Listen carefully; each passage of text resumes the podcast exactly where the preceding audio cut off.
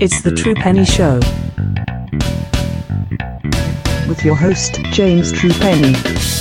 Hello and welcome to the Treaty Show. My name is James Trupany and this is my show. And today we are back at the Winners Guide Captain Wrestling for episode 81. It's two in a row we're doing, uh, mainly because I'm on holiday this weekend. and kindly discuss something that actually happened last week, which was the retirement of Kaoru Maeda. And joining me is Mr. John Dinsdale. How are you, sir? I'm pretty good. We watched a lot of decent wrestling, and it's finally slightly cooler here. So I don't feel like I'm melting. Okay, well, for those of you who don't know, Kaoru Maeda, or more commonly known these days as Kaoru, is one of the class of 86, which was Jaggy Yokota's first graduating class of the AJW dojo. But she perhaps does not get as much kudos as her contemporaries, such as Megumi Kudo, Combat Toyota, Aja Kong, Yumiko Hotta, and Suzuka Minami do, because she stayed with the company very long. Partly because she understood the way the business was going and found a different path for Joshi. And in many ways, she was ahead of her time and really foretold the fortunes of what Joshi became as the scene fragmented in the latter part of her career. And being a freelancer was the best way to make a living and to create some incredible professional wrestling. Um, what's your thoughts on Akira Maeda before you watch this? Because I know you've watched her de- recent stuff, but I'm not sure you've watched her older stuff. No, Akira Maeda, Kaoru Maeda. Uh, it's always a name that sort of I heard bringing about. I'd seen matches here and there. She'd sometimes feature on shows you've got me to watch and things like that. Always been a solid worker. Always been a fan, but like uh, her early, early stuff, I've not necessarily seen as much of. Like some of the 80s stuff, I've not really seen. But as you said, more modern KR, Kaoru, I've seen a lot of. so we have done a playlist for you, which will be attached to the tweets associated with this particular podcast, and we open with a class of '86 special. Akira Maeda, Kaoru Maeda, I'm going to come like we'll just call her Kaoru from now on. I'll not make the mistake again. Kaoru is making well, she wasn't her debut. She'd been going for a little bit of while, about a little bit of time by this, but she's going up against the debuting Megumi Kudo. Um, Kudo, as you long know if you've been listening to the show for any length of time, did not last long in the AJW dojo. She only lasted a couple of years and then was scouted by Atsushi Onita to start in the FMW dojo in 1990. But this is her debut, and this is intriguing because it's two terrified 16 year old girls wrestling in front of a massive crowd. What's your thoughts on this, John? Because this is about as classic AJW 80s rookie match as you're going to get. Yeah, I think you just summed it up perfectly. It's two terrified 16 year olds fighting in front of a large crowd. Though, to be fair, they don't look terrified for most of it. It is a very, as you said, a very AJW rookies match. They're both very technically adept. They're both basically, we know what we can do. We'll show it off and we'll take a few risks in between. And yeah, it just plays out nicely and shows that both of them are competent at what they do. There's a lot of submissions in this. This is very kind of actually. I know a lot of the late 70s and all the way up to the mid 80s AJW stuff was very influenced by British wrestlers like Billy Robinson and or European wrestlers like Karl Gotch and Billy Robinson. This is this wouldn't be out of place on a World of Sport show if you see what I mean. There's all sorts of nice little bits. Kaoru coming up with the variation of the curb stomp back in 1986, and she's got a vicious camel clutch which is dug really deep on Megumi Kudo. I'm watching as we uh, go through this to remind myself. But they, they are just technically adept. But there's a, something about both of them, I think. There's a certain amount of X factor that you can see in both of these wrestlers. It's like when we went back and watched like Akira Hokuto's early stuff. You you can just see the personality already forming in both of them. Like you see where they are here, and you know where they're going. And you're just like, ah, so that's where they got that. They improved that down the line. Yeah. Jesus Christ, you should have kept doing that. It's there's just a lot of nice little like moments that you know are going to get expanded on later down the line in their careers. Yeah, that's it. I mean, it, kudos just as well. It's like we've we've looked at so much kudo stuff, especially with Chelsea Spolin and Chelsea. When I first told Chelsea after her first the first time she watched FMW, and it was kudo and Combat Toyota in that uh, the first uh, street fight between women in FMW, and I told her that she'd been let go by AJW because she wasn't good enough, and, and Chaos just went, she wasn't good enough. it's like, yeah, she wasn't. She wasn't considered to be moving on fast enough. Is really a more technical way of putting it. But this shows that you know they both had promise, but Kaoru is the senior of the duo, and she wrestles with a bit more poise. I would suggest. Yeah, she's definitely the one sort of leading the match, but yeah, they both just hold their own, and it's an excellent little showcase match with Kaoru getting the win in a very forceful pin. Because like, does it once kick out? It's like, no, you will stay the fuck down. and then we move on to a little bit later on, and it's a six-woman tag, and it's um, the early days of Jungle Jack with Aja Kong, Grizzly Iwamoto, and Bison Kimura going up against Kaoru, Noriyo Tateno, um, and Medusa, Natsuyo Tatiano of the Jumping Bomb Angels, um, and Medusa, Medusa Miceli, Medusa. Um, and this is this is like a key 1990 match, if you see what I mean. Aja's not quite at full pomp and circumstance of Aja Kong. She hasn't put the weight on yet. She's got the mohawk. She's got the face paint. Um, Grizzly Iwamoto's um, le- feathered and lethal. Um, no, it's not. It's uh, Kondo Sato's feathered and lethal mullet. Um, and you've got Bison Kimura well on her way to being the statuesque uh, goddess of violence that she is. And they're going up against three key baby faces and Tateno, Maeda, uh, sorry, Okaru, and and um, Medusa Miceli.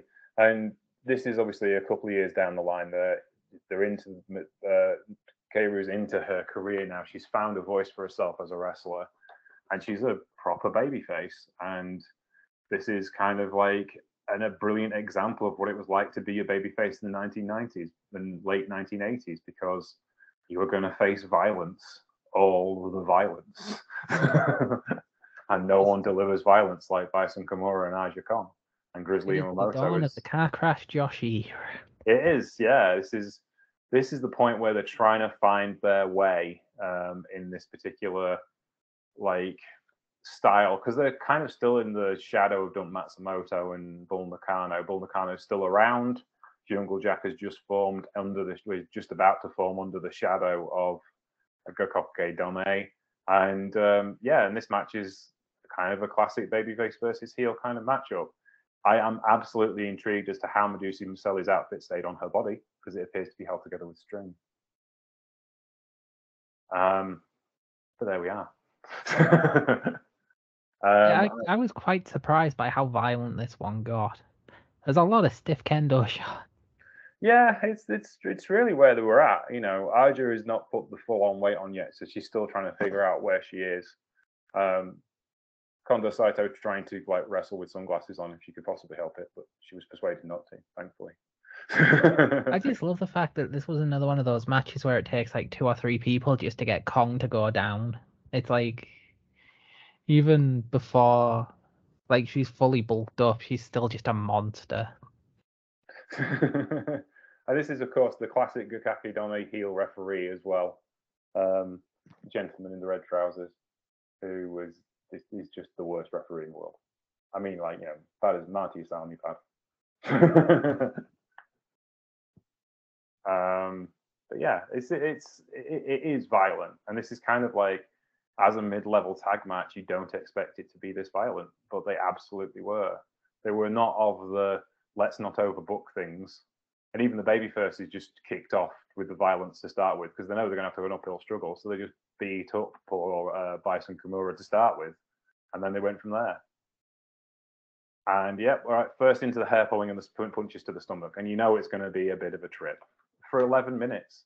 And they actually, Aja Kong beats up the co- commentator in this match as well. I loved that. The violence just spills outside, and then for like three minutes, you're just watching Aja Kong beat up a commentator who, by I think the ninth minute, has finally recovered and has just crawled back to the commentary table. like, oh, I'd, I'd forgotten about that until you brought it up, and I was just like, oh god, I forgot about that because I was cackling. but I mean, there was. It was kind of a limited groove, I think, as far as babyface characters were concerned at the time, because you had to be this stoic babyface, and you know there were people on the roster who could be that stoic babyface, like Akira Hokuto and Manami Toyota and um, you know Bull Nakano. Um, and I'm not saying Kaoru couldn't be that stoic babyface, but there was a lot of people who could do it really, really well around her, if that makes sense. You can see that she's she is very good, but is she is it worth her staying really at this point? is the question that comes to mind because you know she had won the AJW tag team titles, which I think is what we're going to look at next, um, as part of the Honey Wings um, team. Um, so shall we move on to that one? Yeah, Is let's that- do this it. next- So trying to remember how this one goes. I'm just unfortunately the title's in Japanese, so I can't remember exactly which one's which. so I'm having to watch it to figure out which is which. Um, so the honeybees. is Zenjo 1990s, Kaoru and Kyo. Fucking move Skype window. Kaoru and Kyoko Inoue versus Etsuko Mita and Mima Shimoda. Yeah, so this isn't the honey wings. Um, make sure I'll get this right. Honey wings were uh, the tag team with Mika Takahashi. Yeah, that's the one below is- this one. That's the next one. So this was more of a standard tag match, and it's of the same era. And obviously, Kyoko way is, you know, freaking Kyoko anyway. This was the early days of her career before, you know, the face paint became a bit more defined and the fringes and stuff. And they're going up against the newly, I suppose, new. They were three years into it. The team of Mima Shimoda and uh, Mita, known to one and all as the LCO, but they weren't the LCO yet. They weren't the, super, the superior purveyors of true violence that they would become. Um, uh, the but this match is again is just kind of like hell for leather rookie kind of tag team match, and I'm not saying Kaoru isn't good in this. She absolutely is, but it she seems a bit out of place because she's older than the others, and she's like she's in this tag team with, with people. Well, I mean, anyways, the same year as her, but these youngsters look so much more lively, and I'm not saying she's falling behind, but it seems like she's not up there with the matches you see her her contemporaries having from the year before's class, if that makes sense. I, I suppose this is the best time as ever to say this. Like, one of my biggest takeaways from like this playlist and this sort of retrospect is Kaoru reminds me a lot of Tarzan Goto in the sense that they are really good at being a glue wrestler. And obviously she has a like as we go through some of these matches, she shines like ridiculously well. Like she could put herself over. She she had the showmanship, she had all this. But when you boil it down, especially in some of the tag matches we watched, Mm, she is just great at making sure everything go like works. yeah. Even here, so like she realizes that like she's not quite as energetic as the others, so she just makes sure what she does works and keeps everything moving. Mm. Yeah, yeah, I, think don't know. I could be right. talking. I could be talking. No, no, I completely, no, I, I completely agree with you. I think that's the that's the key thing I see about her. She has a lot of talent for making matches work, and but again, you know, you you she- you can tell she's kind of like she's not being held back. It's just that everything else is moving forward so quickly. And at that point, she's obviously good enough for them to keep her around. I mean, obviously, around this time is when they let Combat Toyota and Megumi Kudo go. You know, because it's like they've already got Aja Kong and Bull Nakano. Why do you need Combat Toyota?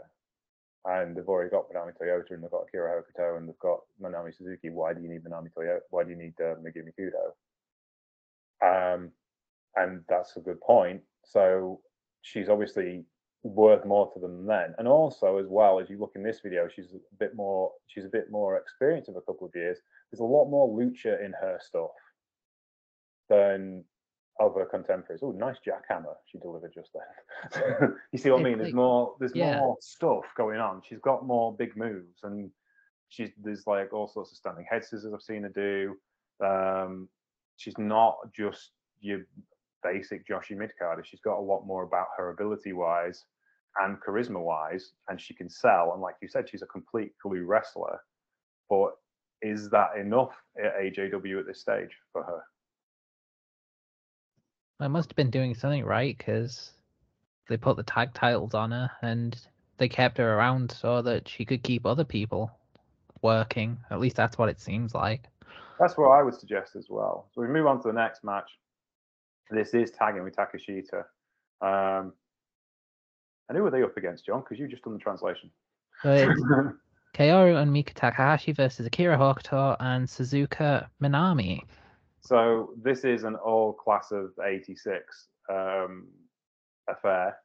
Uh, Akira Hokuto and Suzuka Minami were, of course, the Marine Wolves, which is a brilliant name for a tag team.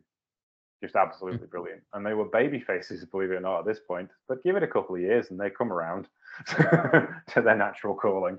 Um, and this was the Honey Wings. This was their attempt to kind of bring a, a tag team in a very similar kind of vein to the Jumping Bomb Angels. And they were trying, they were kind of really trying to find the next Crush Girls and the next Jumping Bomb Angels because obviously they had such much success with those two tag teams. And around this time is you is when you get Dream Orca with Yamada and Shimoda, and you get um, the Tokyo Sweethearts with with uh, Mita and uh, Toyota, which is the completely wrong way around.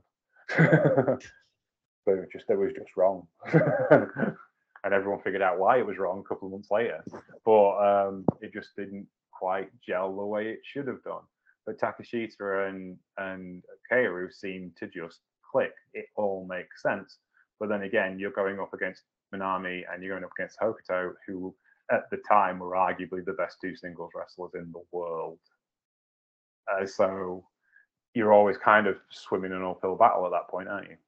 Not to say that they were bad, they were great. Um, and this match is really, really good. And it kind of showcases the presentation. Everyone looks like a star. They've got costumes, they've got the introductions, the themes are there. It's really impressive. I really like this, the way this match particularly works.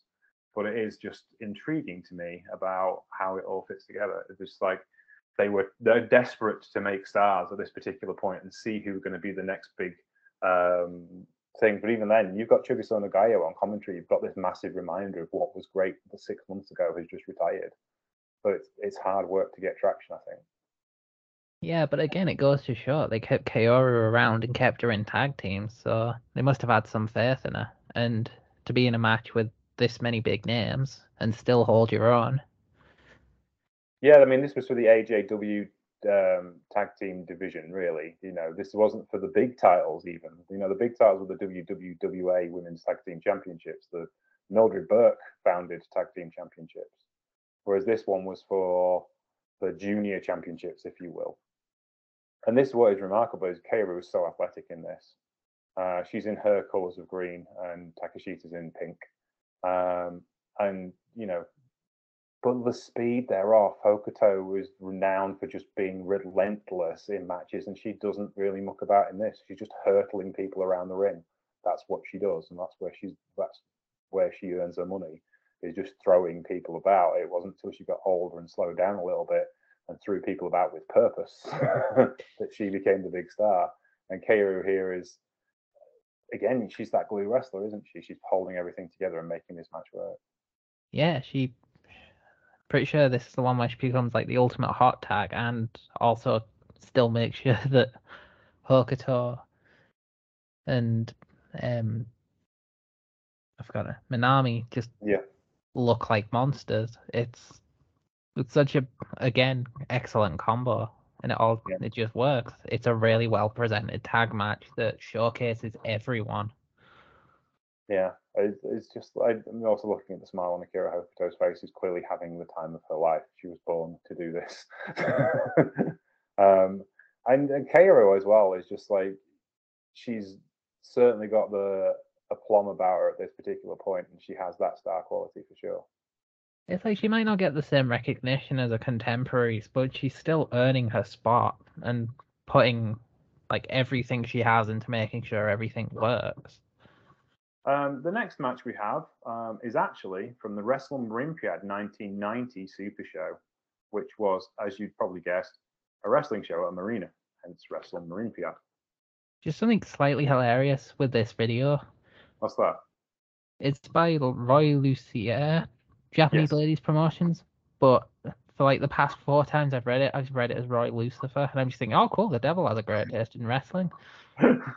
Roy Lucier is a legendary tape trader who, um, had- had, like anything that's Mexican, basically, you can probably find over the last 30 years.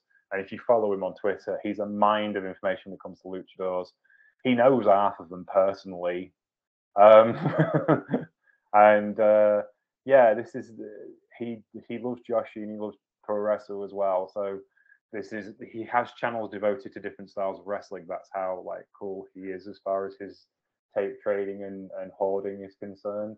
And uh, you should follow him on Twitter. I think it's at Roy Lucier, R O R O Y L C L U C I E R. Um, but everyone should follow him if you're interested in wrestling history because he's got such great insights. He was posting at the weekend about um, Satoru Sayama's debut in Mexico and how it just spellbound people. And he was talking, I talked to him about that because he did the same thing in the UK. Um, this match is for the AJW Tag Team Championships, and they're going up against Manami Toya, sorry, um, Shimoda and Etsuko Mita. They're not quite LCO, but I don't understand why they have these two as a tag team. They give them the AJW Tag Team Championships. Oh, let's split them up and put them in different teams. Yeah. They're clearly ill suited towards their outlook in life. Um, this is possibly the best tag match on this particular playlist, and it is super smooth. And you see all of the dynamic uh, tag team moves that these two teams have, and all the character uh, stuff that they have. I mean, it's just the classic tag team opening match of corner whips, do do double drop kick. It's like Rock and Roll Express versus Midnight Express from five years before in the North America.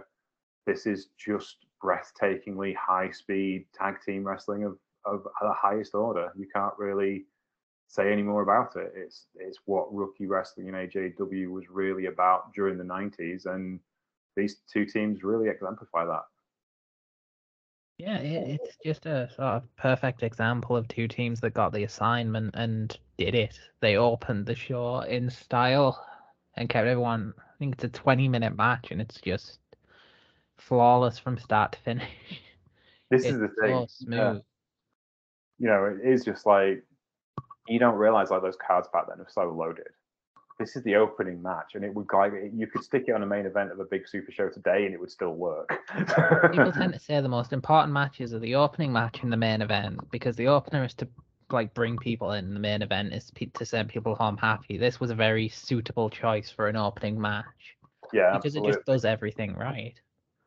Unfortunately, it would be kind of a swan song when it came to big matches for Takashita and for Kaoru. Takashita retires a year later, as was the way. You know, you know, five years, 26. That was kind of the thing. And if she felt she wasn't getting anywhere, or she was just burnt out, which has often happened with wrestling talent down the years. But Kaoru takes a different path. And she decides that instead of signing on with AJW for the rest of her career, which at the time would have lasted till around about 1994, she's going to wrestle on the independent circuit. This is a time when there really wasn't much of an independent circuit. So she joins um, Universal Wrestling Federation, or sorry, Universal Wrestling, not to be confused with Universal Wrestling Federation, um, which is uh, Universal World Wrestling, which is Gran Hamada's promotion, which is truly the only promotion in Japan at the time that was producing mixed cards of Joshi and Puroresu because it was a Japanese lucha promotion. And Gran Hamada was a, a big name in CMLL where he got the title Gran, the Great Hamada. Um, and he brought over luchadoras to uh, Japan, like Lady Apache, who's in this particular opening match. And this match kind of shows like the kind of uh, the fact that Kaoru had left All Japan Women, but did in fact have a good working relationship with them because in this card is Mariko Yoshida, who just recently left the AJW dojo, and Mima Shimoda, who we just watched her wrestle, but this was a year later. Uh, and this is um, again kind of ahead of its time. This is a four corners match uh, with an elimination to get to a so it's elimination four corners match. So you pin somebody and uh, they're eliminated. And this is a fun little lucha match. It's not the best thing in the world by the strange stretch of the imagination, but it starts with a double elimination, um, and then we go forward from there. What did you think of this one, John? Yeah, it was fine. It was very short, but it, as you said, ahead of its time, hit all its strides, and basically delivered what it needed to. And again, ridiculous amount of name value for such a an almost throwaway match. Yes, I, I did manage to pick one where Kira wasn't in it for very long. Uh, oh, she is no, she gets through to the final? Because she's it's because she's cut her hair short. Uh, Mariko Yoshida and uh, Mima Shimoda both get eliminated early on in the match, and then Lady Apache and uh, Shimoda kind of burn the house down for the rest of the match, uh, which is a lot of fun to watch. And uh, Yoshida and uh, Shimoda beat the referee, give him a backdrop and an elbow drop, and kick him out for fast counting them, which I think was fair enough. That just cracked me up. Like anytime one of the like staff members just gets bullied is quite funny because it's done in such a dramatic way. Um, now, UWA was affiliated to CMLL in Mexico and uh, then also affiliated to UWA Mexico. UWA is a promotion I would love to cover more of because it's got an intriguing history. And without the UWA, you really don't get AAA because up until the mid 1970s, there was the CMLL in Mexico and there was the Indies. And then a couple of the big indies in Mexico City decided to work together to try and bring prices uh, down for ticket sales for customers and wrestlers' fees up to try and make things fairer for wrestlers because it'd been such a kind of monopoly for promoters down the years. And that's what formed the UWA. And they went on from the late mid 1970s and really created a boom period in lucha libre all the way up until the 1990s when they went out of business and were kind of usurped by AAA. Uh, well, it, UWA was kind of on the downslide as AAA became an idea in Antonio Pena's mind. Um, and the UWA was uh, an organization that could do massive gates. Like one of the biggest gates they had was Silver Kings versus the Can Am Connection in um, I think it was in Mexico City, and they did like eleven thousand for a tag team match. Um, Perro Aguayo was one of their massive draws in the late 1970s as well. He wrestled Marty Jones in Mexico City in front of 30,000 people in a hair versus hair match. One of the biggest paydays Marty Jones ever got.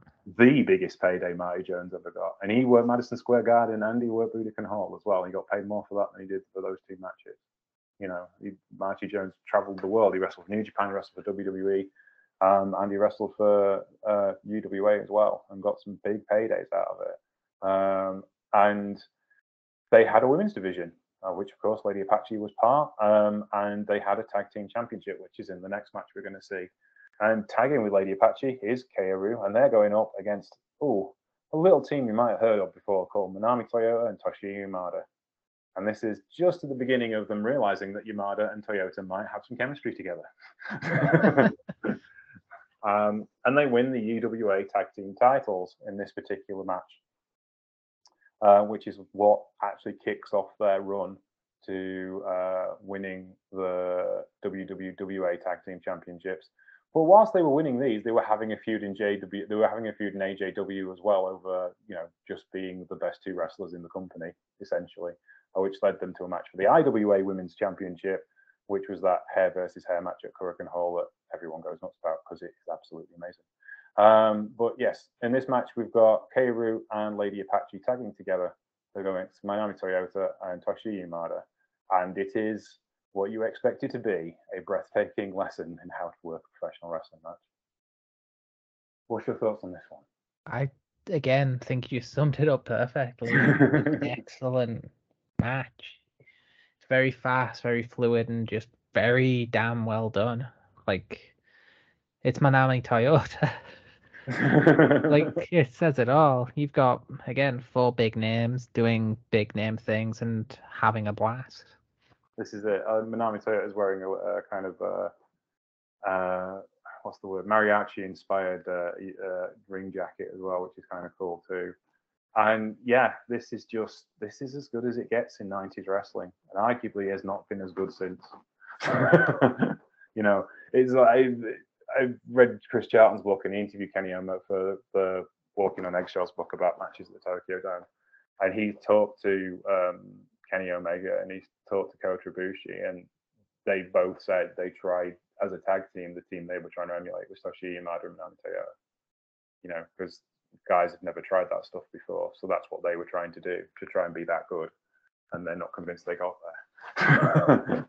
so you know, it's like I'm I'm opening the, the opening of this match as Toyota in an Indian deathlock, whilst Kaoru is um, holding a chin lock and bridging, folding herself in half to pull Toyota in half. And of course, Toyota is like at the time had the most flexible ready body, the most flexible body in Joshi wrestling. So folding in half looked like it was about to break her.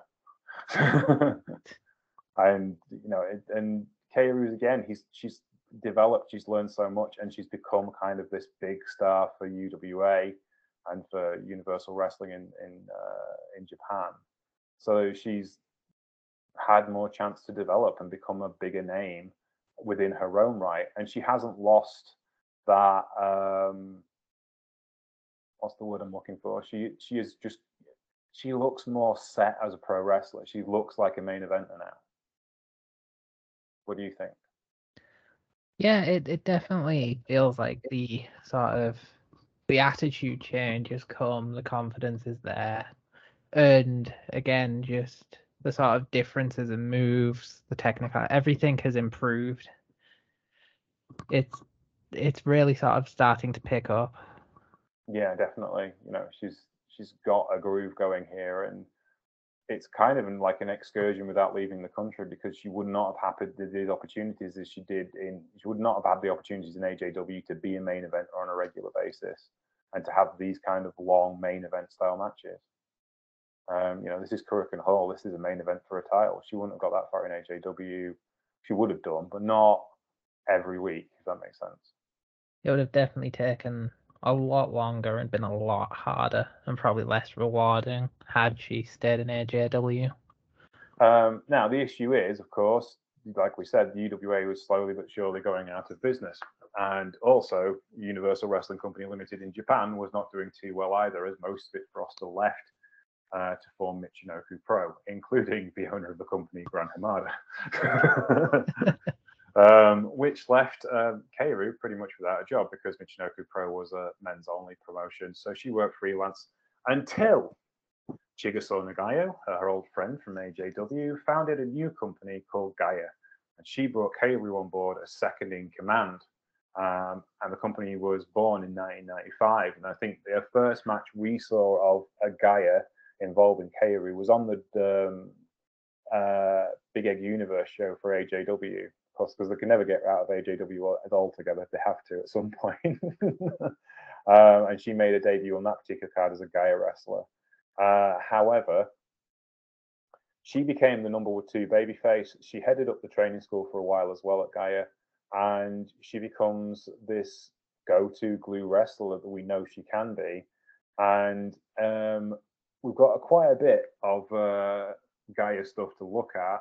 But the early stuff we're going to look at is actually WCW because um, Chigusa Nagayo goes and signs a deal with WCW to wrestle as a zero and brings her roster with her to actually essentially create a WCW women's division based on the greats of uh, professional wrestling in Japan.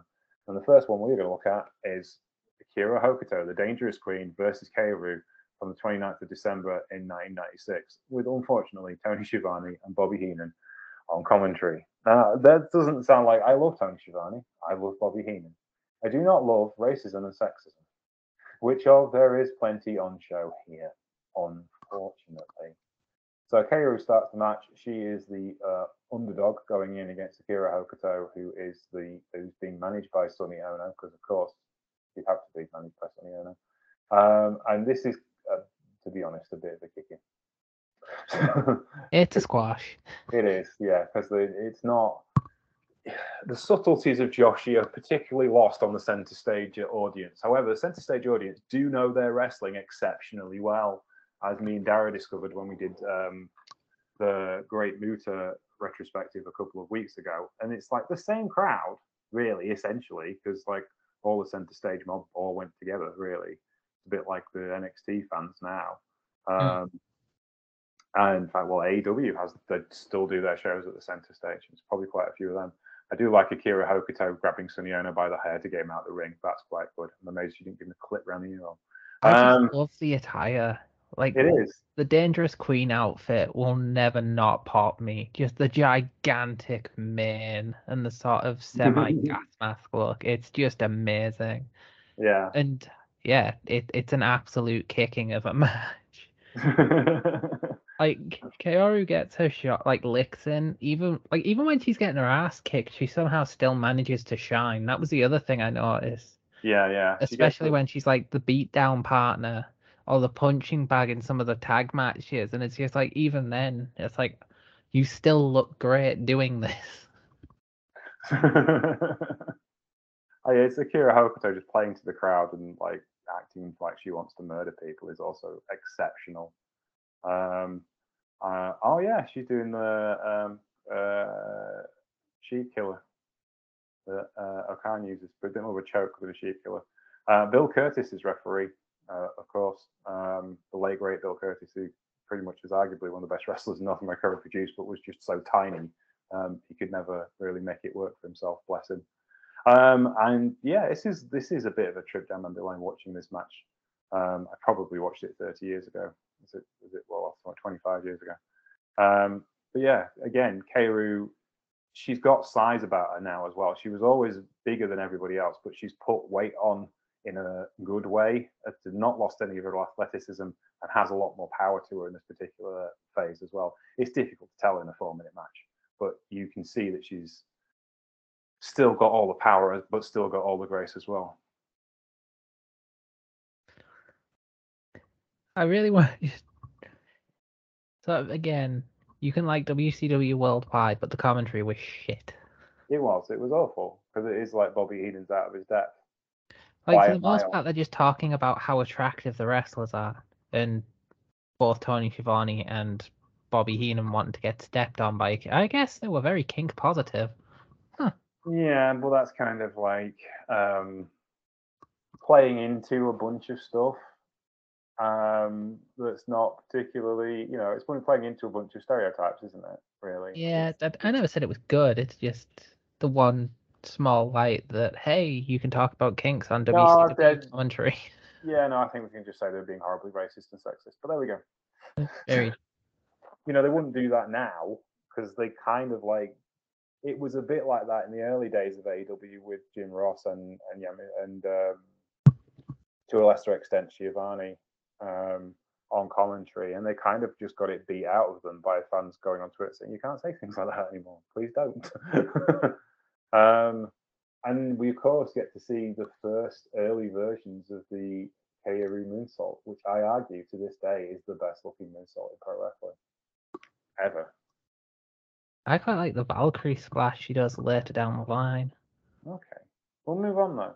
We're back in Japan for the next match, and it's for the JWP Tag Team Championships.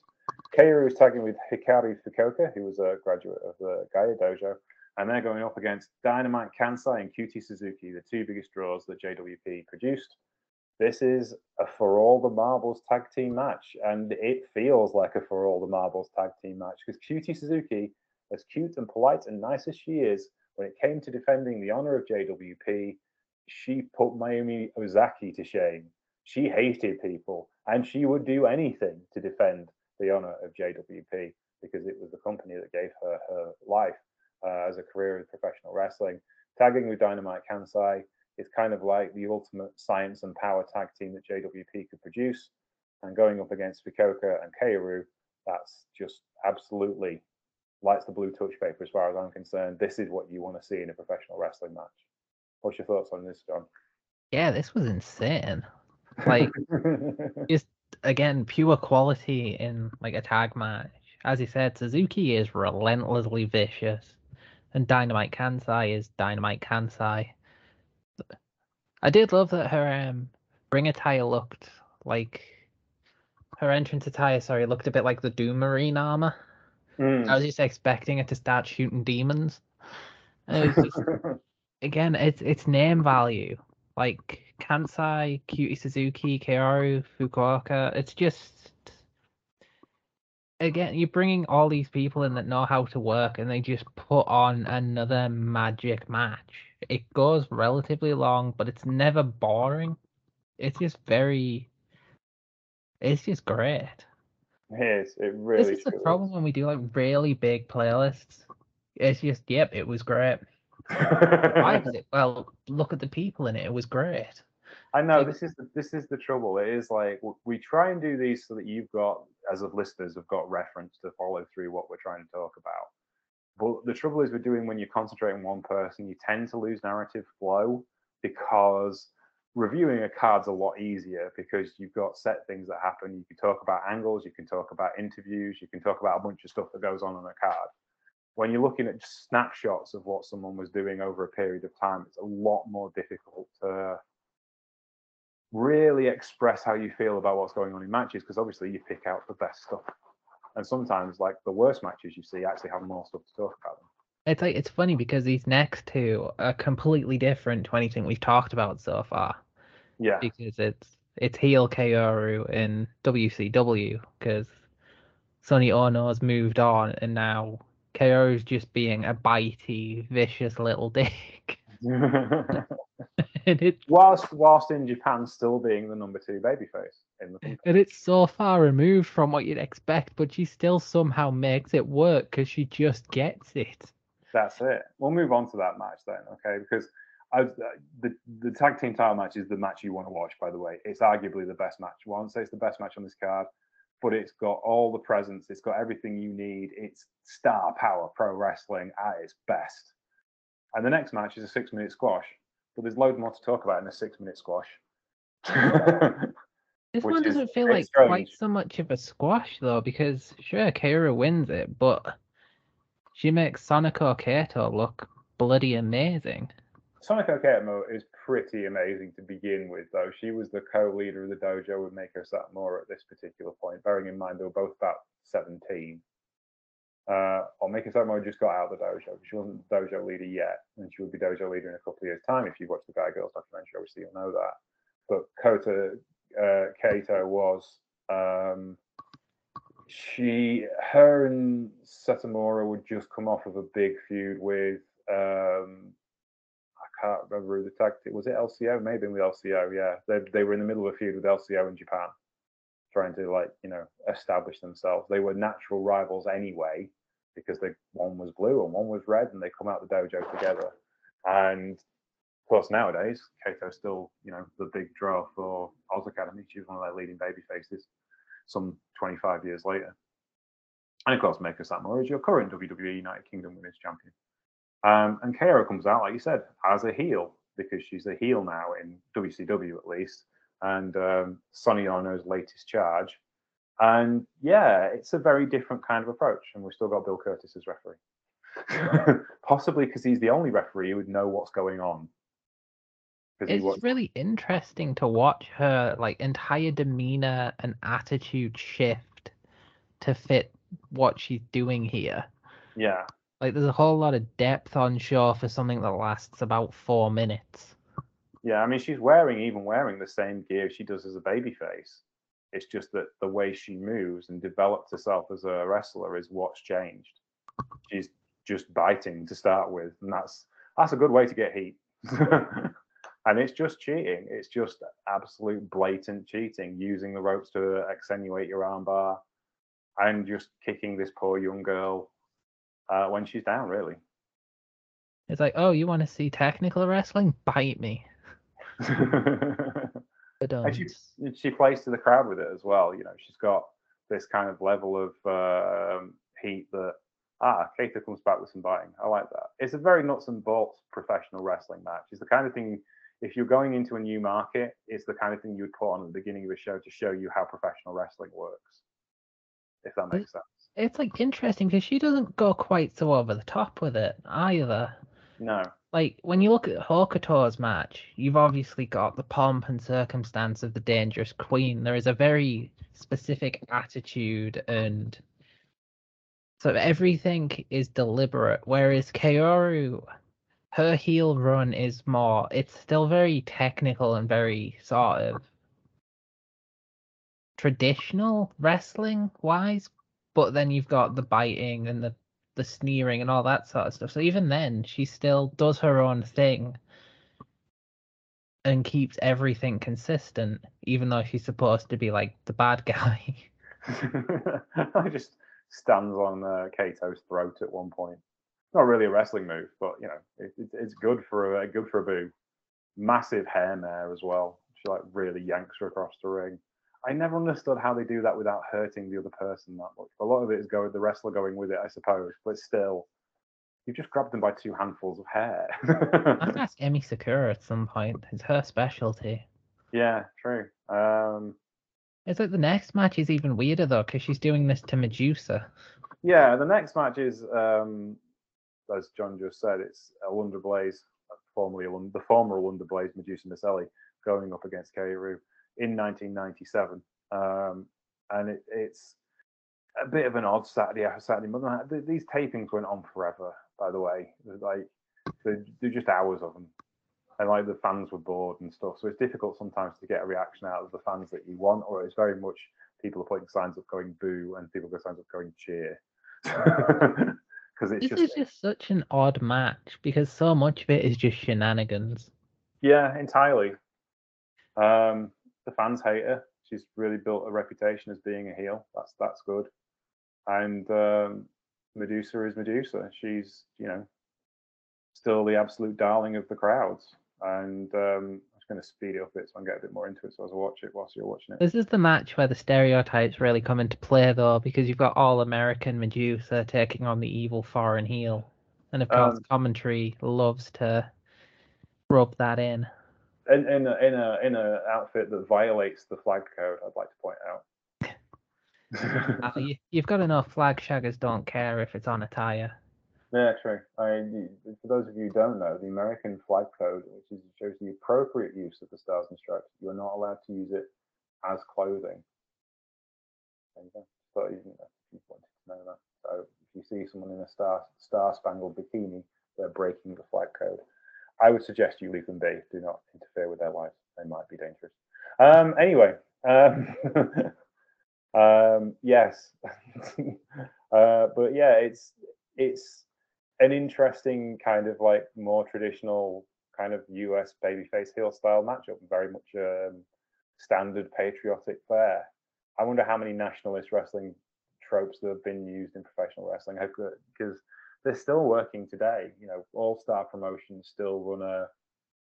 They were up until a couple of years ago. I'm not sure if they're running it now, but they they were still running a EU versus Britain wrestling stories on their shows.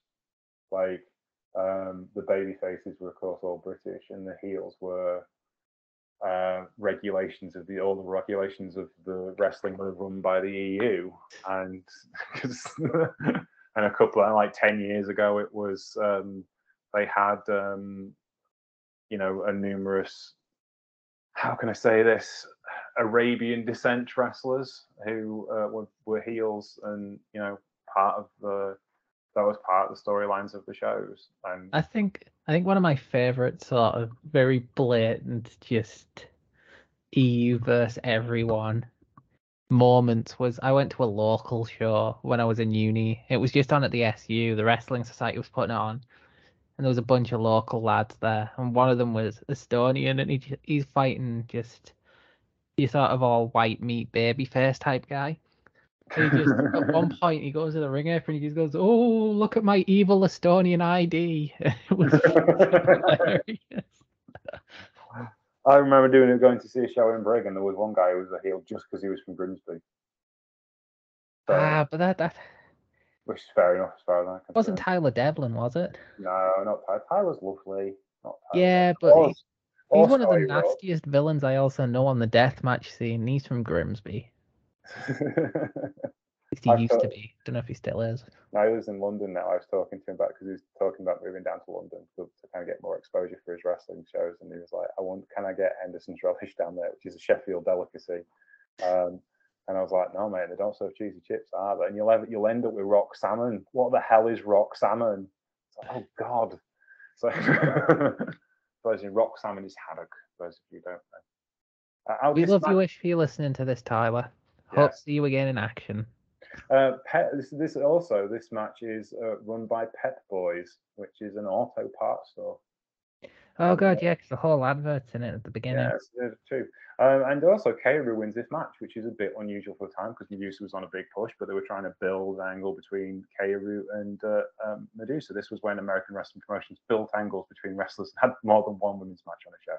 Anywho, I mean, technically, she gets her win in quotation marks. It's a cheating roll yeah, because it's she's she's the evil foreigner, and the Atlantans are um, you know up against it uh, when it comes to um, uh, dealing with this foreign menace.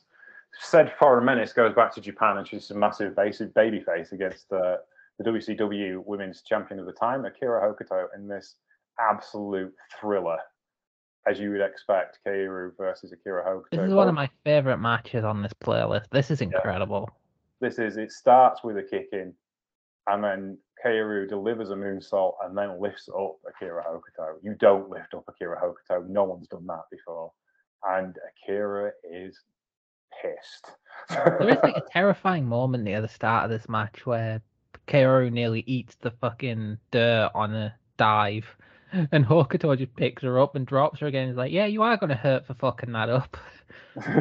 It- it- it's just such a vile, like unnecessarily violent action, and I love it. Like I've said time and time and time and time and time again, Akira Hokuto is one of my absolute favorite wrestlers. She is just sadism and devastation.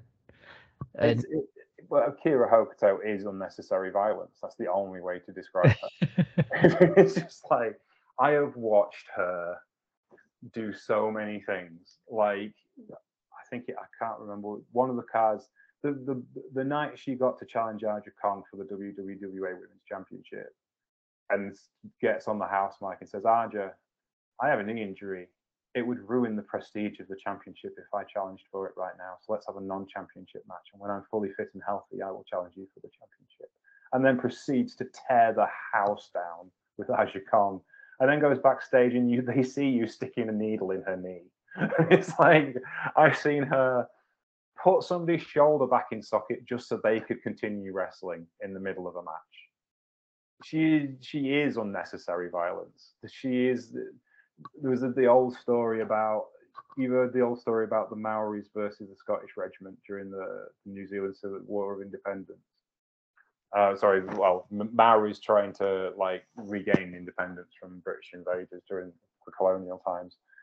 They're both defending this bridge, and the Maoris um, are fighting away, and it goes on for about two days. And this Scottish regiment, uh, sorry, the, the, the the British regiment stop firing, and it's everything's quiet for about an hour. An hour, and the Maoris send over a, a, an emissary, and it was like, "What's wrong?"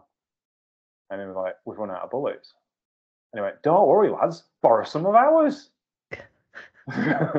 That's Akira Hokuto. Just fight for the sake of fighting and keep fighting some more because I am the greatest wrestler in the world and you have to beat me and you can't. it, it it's fitting as well because you've got two very specific styles of wrestling in this match. Because as I said, Kaoru is very still at this point. It's the more like lucha slash technical, whilst Hokuto is just as you said unnecessary violence, and their styles just complement each other so much. I'm just looking at this Scorpion Deathlock that Hokuto's got on Kaoru and she just bent her in half. Just like, you know, like Bret Hart would wince at how this Scorpion Deathlock has been put on because Brett always was snug, but he never truly hurt somebody. Hokuto doesn't care. She's got it rammed in tight. She's twisting her ankle around. It's like that hurts. And she's not even I am going to rip your legs off of it. yeah. And Kaoru's the perfect person to sell all that for a start and come up with offense that complements it in such a great way. You, you, you're absolutely right. They were made for each other. Absolutely made for each other. You couldn't find two better opponents. I mean, Hokuto was going to be always the biggest star, um, I think. But Kaoru, obviously, because of all that extra time outside of AJW, has such a good balanced approach to what wrestling is. I love that reverse body slam of Hokuto. It's just insane. I don't know why nobody else has tried it because it's really dangerous, I suppose. I'll have to I'll have to show it to Akira. He'll probably do it. Yeah, yeah, it's true. And Him she and Masha. One of them will do it. Masha will do it. She's uh, she's she does Northern Lights bomb, doesn't she? So Akira does the reverse one. yeah. Um, but yeah, they were absolutely made for each other. We've got another Gaia match on after this as well from the uh, wonderful um, Gaiaism channel as well, which you should all subscribe to because it gives you the entire history of Gaia, which we could never do justice.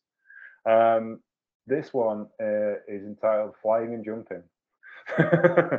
Yeah, it's Uh, a very aerial match. Yeah, this is uh, Candy Yatsuka of JWP going up against Kaoru. Um, and it is the two kind of uh, best aerialists of the two companies kind of showcasing against each other. Uh, Candy Yatsuka is another woman who really doesn't get the credit she deserves for what she can do in a wrestling ring. What's your thoughts on this one, John? Yeah, again, two underrated talents just going hell for leather with aerial antics, and it's it's a very different type of match to a lot of the things we'd watched on the playlist up until this point. So it's it's quite the breath of fresh air just to watch everyone going for aerial madness while still kind of retaining some semblance of an actual wrestling match. yeah. It's- yeah, yeah. It's it's hard not to argue with. Yeah, Candy would go on and spend time in Arsion as well. Um, but she was always really a JWP wrestler first and foremost. And this is an all over the arena brawl as well. There's lots of, it's not just aerial stuff, there's some stiff stuff in there because Candy was pretty stiff herself. But yeah, this is just great. It's just a great wrestling match. It's great to watch. Um, and, you know, and it's like, you do look at these matches and you think, like, how has Kaoru lasted 32 years? Well, not 32 years. 2002 would have been, uh, 2006 would have been 20th anniversary. So 2016 was the 25th. So 2016, so carry the six, 2000, yeah, 31 years. That's not Been doing this a long time. He has, yeah. 1986. I'm I'm lost now. 1985 to 2000 would be 25 years, so that's 24 years, and then 22, so that's yeah, nearly like well, Hob. She's 53 and she's been wrestling since she was 16. Let's put it that way. I can't do the maths in my head because obviously, clearly, my brain has died. But you know, and she's just and like at this point, this is 1997, so she's doing oh, this is 95. So this point, she's been wrestling for 19 years. Sorry, um, nine years, not 19 years. She's been wrestling for nine years at this particular point.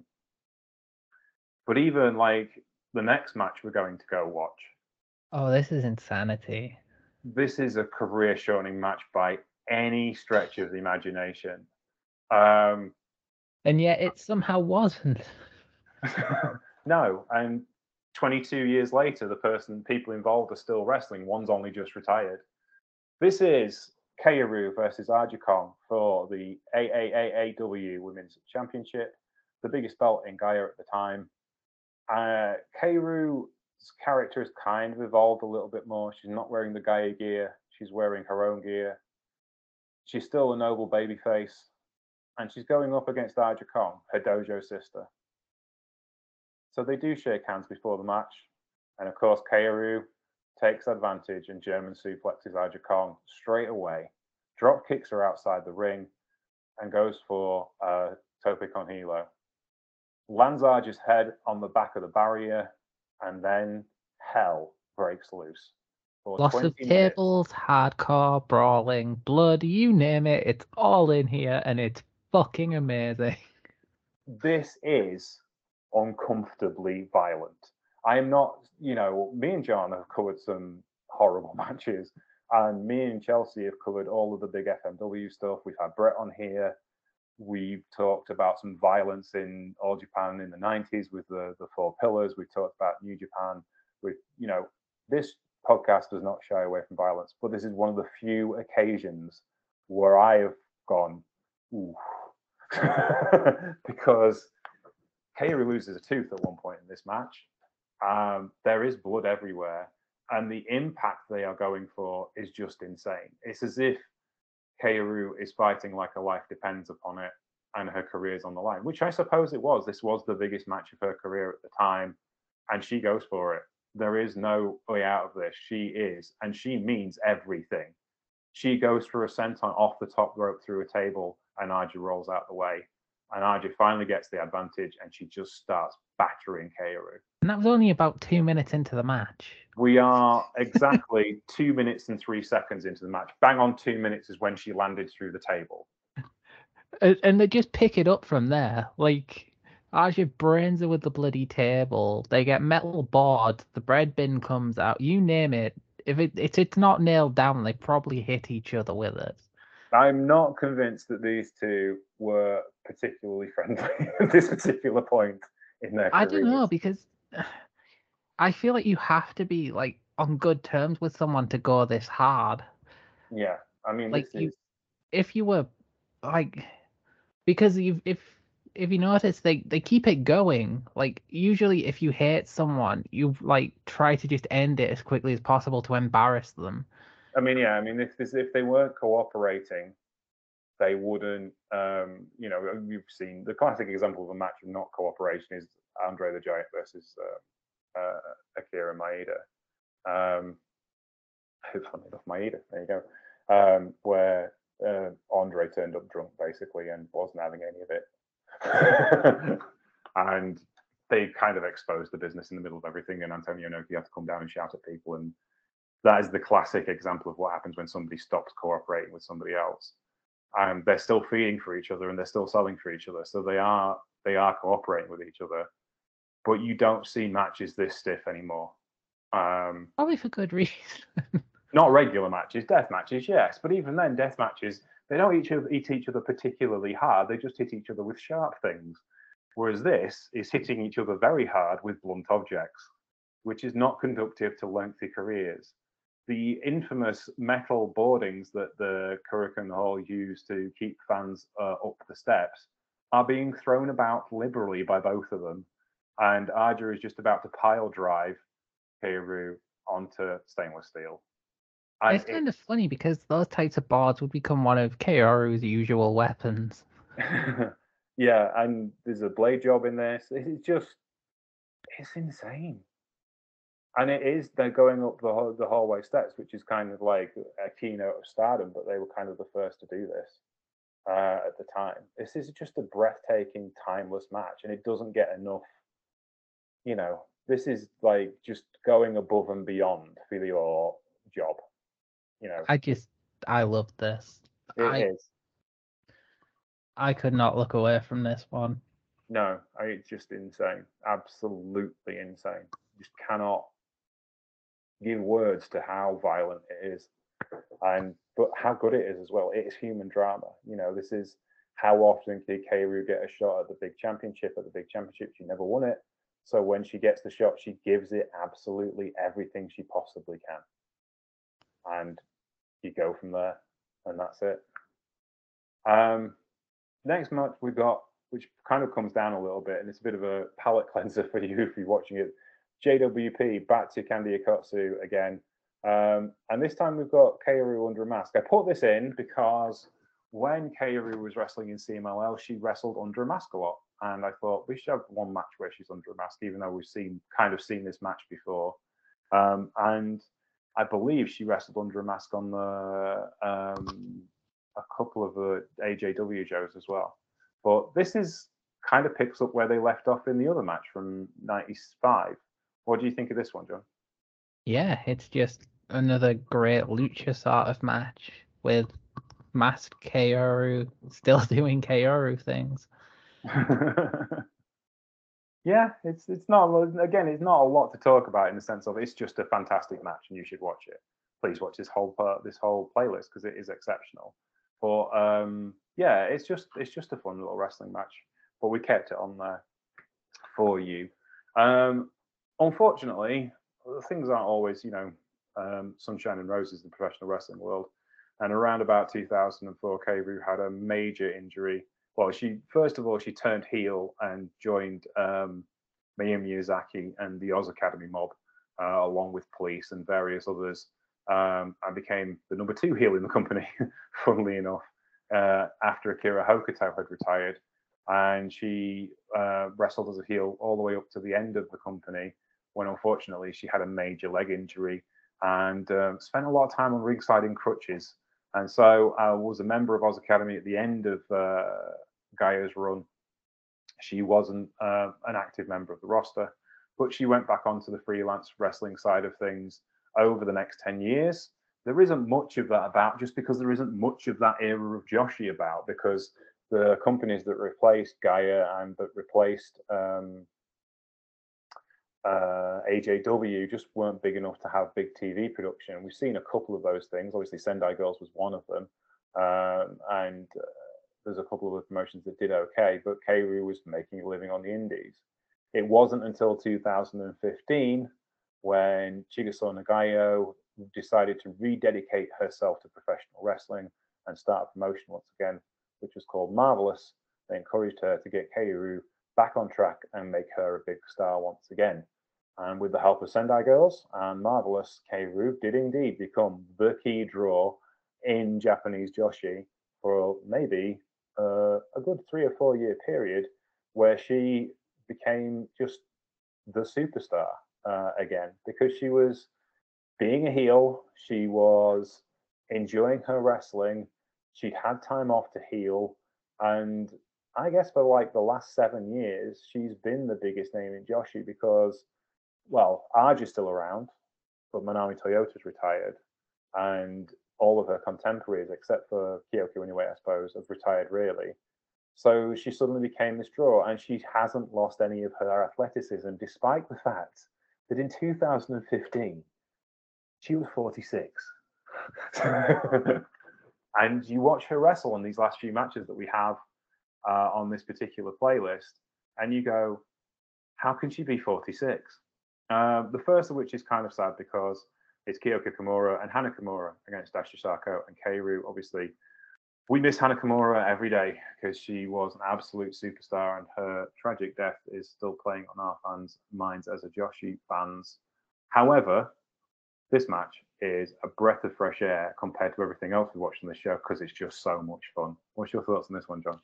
Yeah, this is a really, really good tag match with just a nice sort of light heart tone to it. It's Kaoru and Dash Chisako are just made for each other as a team because they both like Dash takes after Kaoru so much, mm. and it it's just fun to watch like two hardcore hybrid high flyers battling the Kimuras. it, like Christ, it it's been a while since I've seen like a really like an earlier Hana Kimura match. I was used to all of her stardom stuff. Yeah. And just yeah, she was you could see even back then she was great. Yeah. And as is Kyoko. Yeah. It's just as you said, it's a nice light-hearted sort of breath of fresh air after some of the nastier matches. I think this is the thing. It kind of shows where Joshi is now. Joshi is still can be vicious and Joshi can still be serious storytelling, can still be really in depth, uh, hardcore pro wrestling, but it can also be entertaining and fun. And I think that's the the thing, you know, is really since around about 2010, wrestling, Joshi wrestling had to slow down because no one could go at that pace. No one was watching to go at that pace, if you see what I mean. Like the heydays of Joshi was well gone by 2010, and they had to come up with something different. And people started adding more fun and just having more fun and being more entertaining rather than constantly trying to top everything they'd ever done before, which was great and produced great wrestling. But you can only do that for a certain amount of time before things go wrong. and you know, it, it, this is kind of like a good example of where Joshi has moved around Kaoru and Kaoru has helped Joshi move around, if that makes sense. Yeah. It it goes to show that like you can have lived through the car crash era and still sort of come into a new era and work it. Yeah, for certain. And yeah, you're right. Dash and uh, are exceptional and are exceptional opponents. And our last match is probably the best way of closing out uh, our playlist as Dash takes on Kaoru in a one-on-one match. Um, for no particular reason. Because Two friends having a wrestling match. It, hmm, it's just a why not match, isn't it? Yeah. It's bloody entertaining. It is, you know, Kaoru at this stage in her career is not as technically proficient. I suppose she can still do it, but she's not going for all the technical moves because it's more fun to be a badass and kick people really hard. Even then, though, she can do a great cartwheel and a, a low drop kick. Um, but she's after violence and she's after weapons and having fun, and that's what kind of like the last few years of Kaoru's uh, wrestling career is you just see the smile on her face all the time. And that's what wrestling's supposed to be, you know, in, in that sense. And the type of wrestling that she's trying to do is just like stand on the second rope and drop a board on somebody. It, it's just nice to see that level of contentness. It's like she went through the proving stages, she went through the trickier years, and now she can, whilst not relax, she doesn't have to try so hard. She can, as you said, have fun, go for the harder hits and the weapon spots, and just kick back. yeah, and that's it. You know, she's not the go-to person to hold the card together anymore, but she's a viable, valuable star. And her ability to hold cards together still at this particular stage is very viable as well. She's just an astounding wrestler. So we've watched wrestling from 1996 pretty much until 20 or 2016 this particular match but you obviously we've seen a lot of Kaoru since then so this was 30 years apart uh, we watched 30 years of wrestling believe it or not in this particular playlist what did you think of Kaoru and what's her legacy as a professional wrestler Yeah, as I said, it's it's fun to watch the sort of terrified sixteen-year-old develop into one of Joshi's best nuts and bolts wrestlers.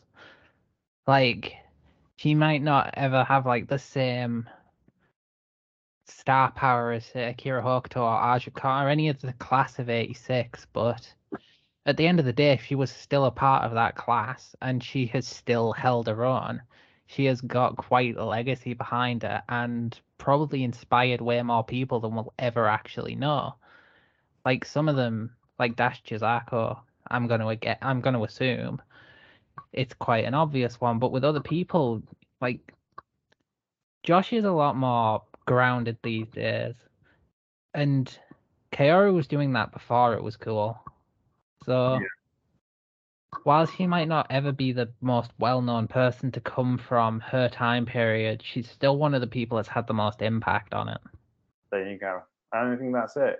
She wrestled across five decades, and she's one of the last Monday Night Warriors still going.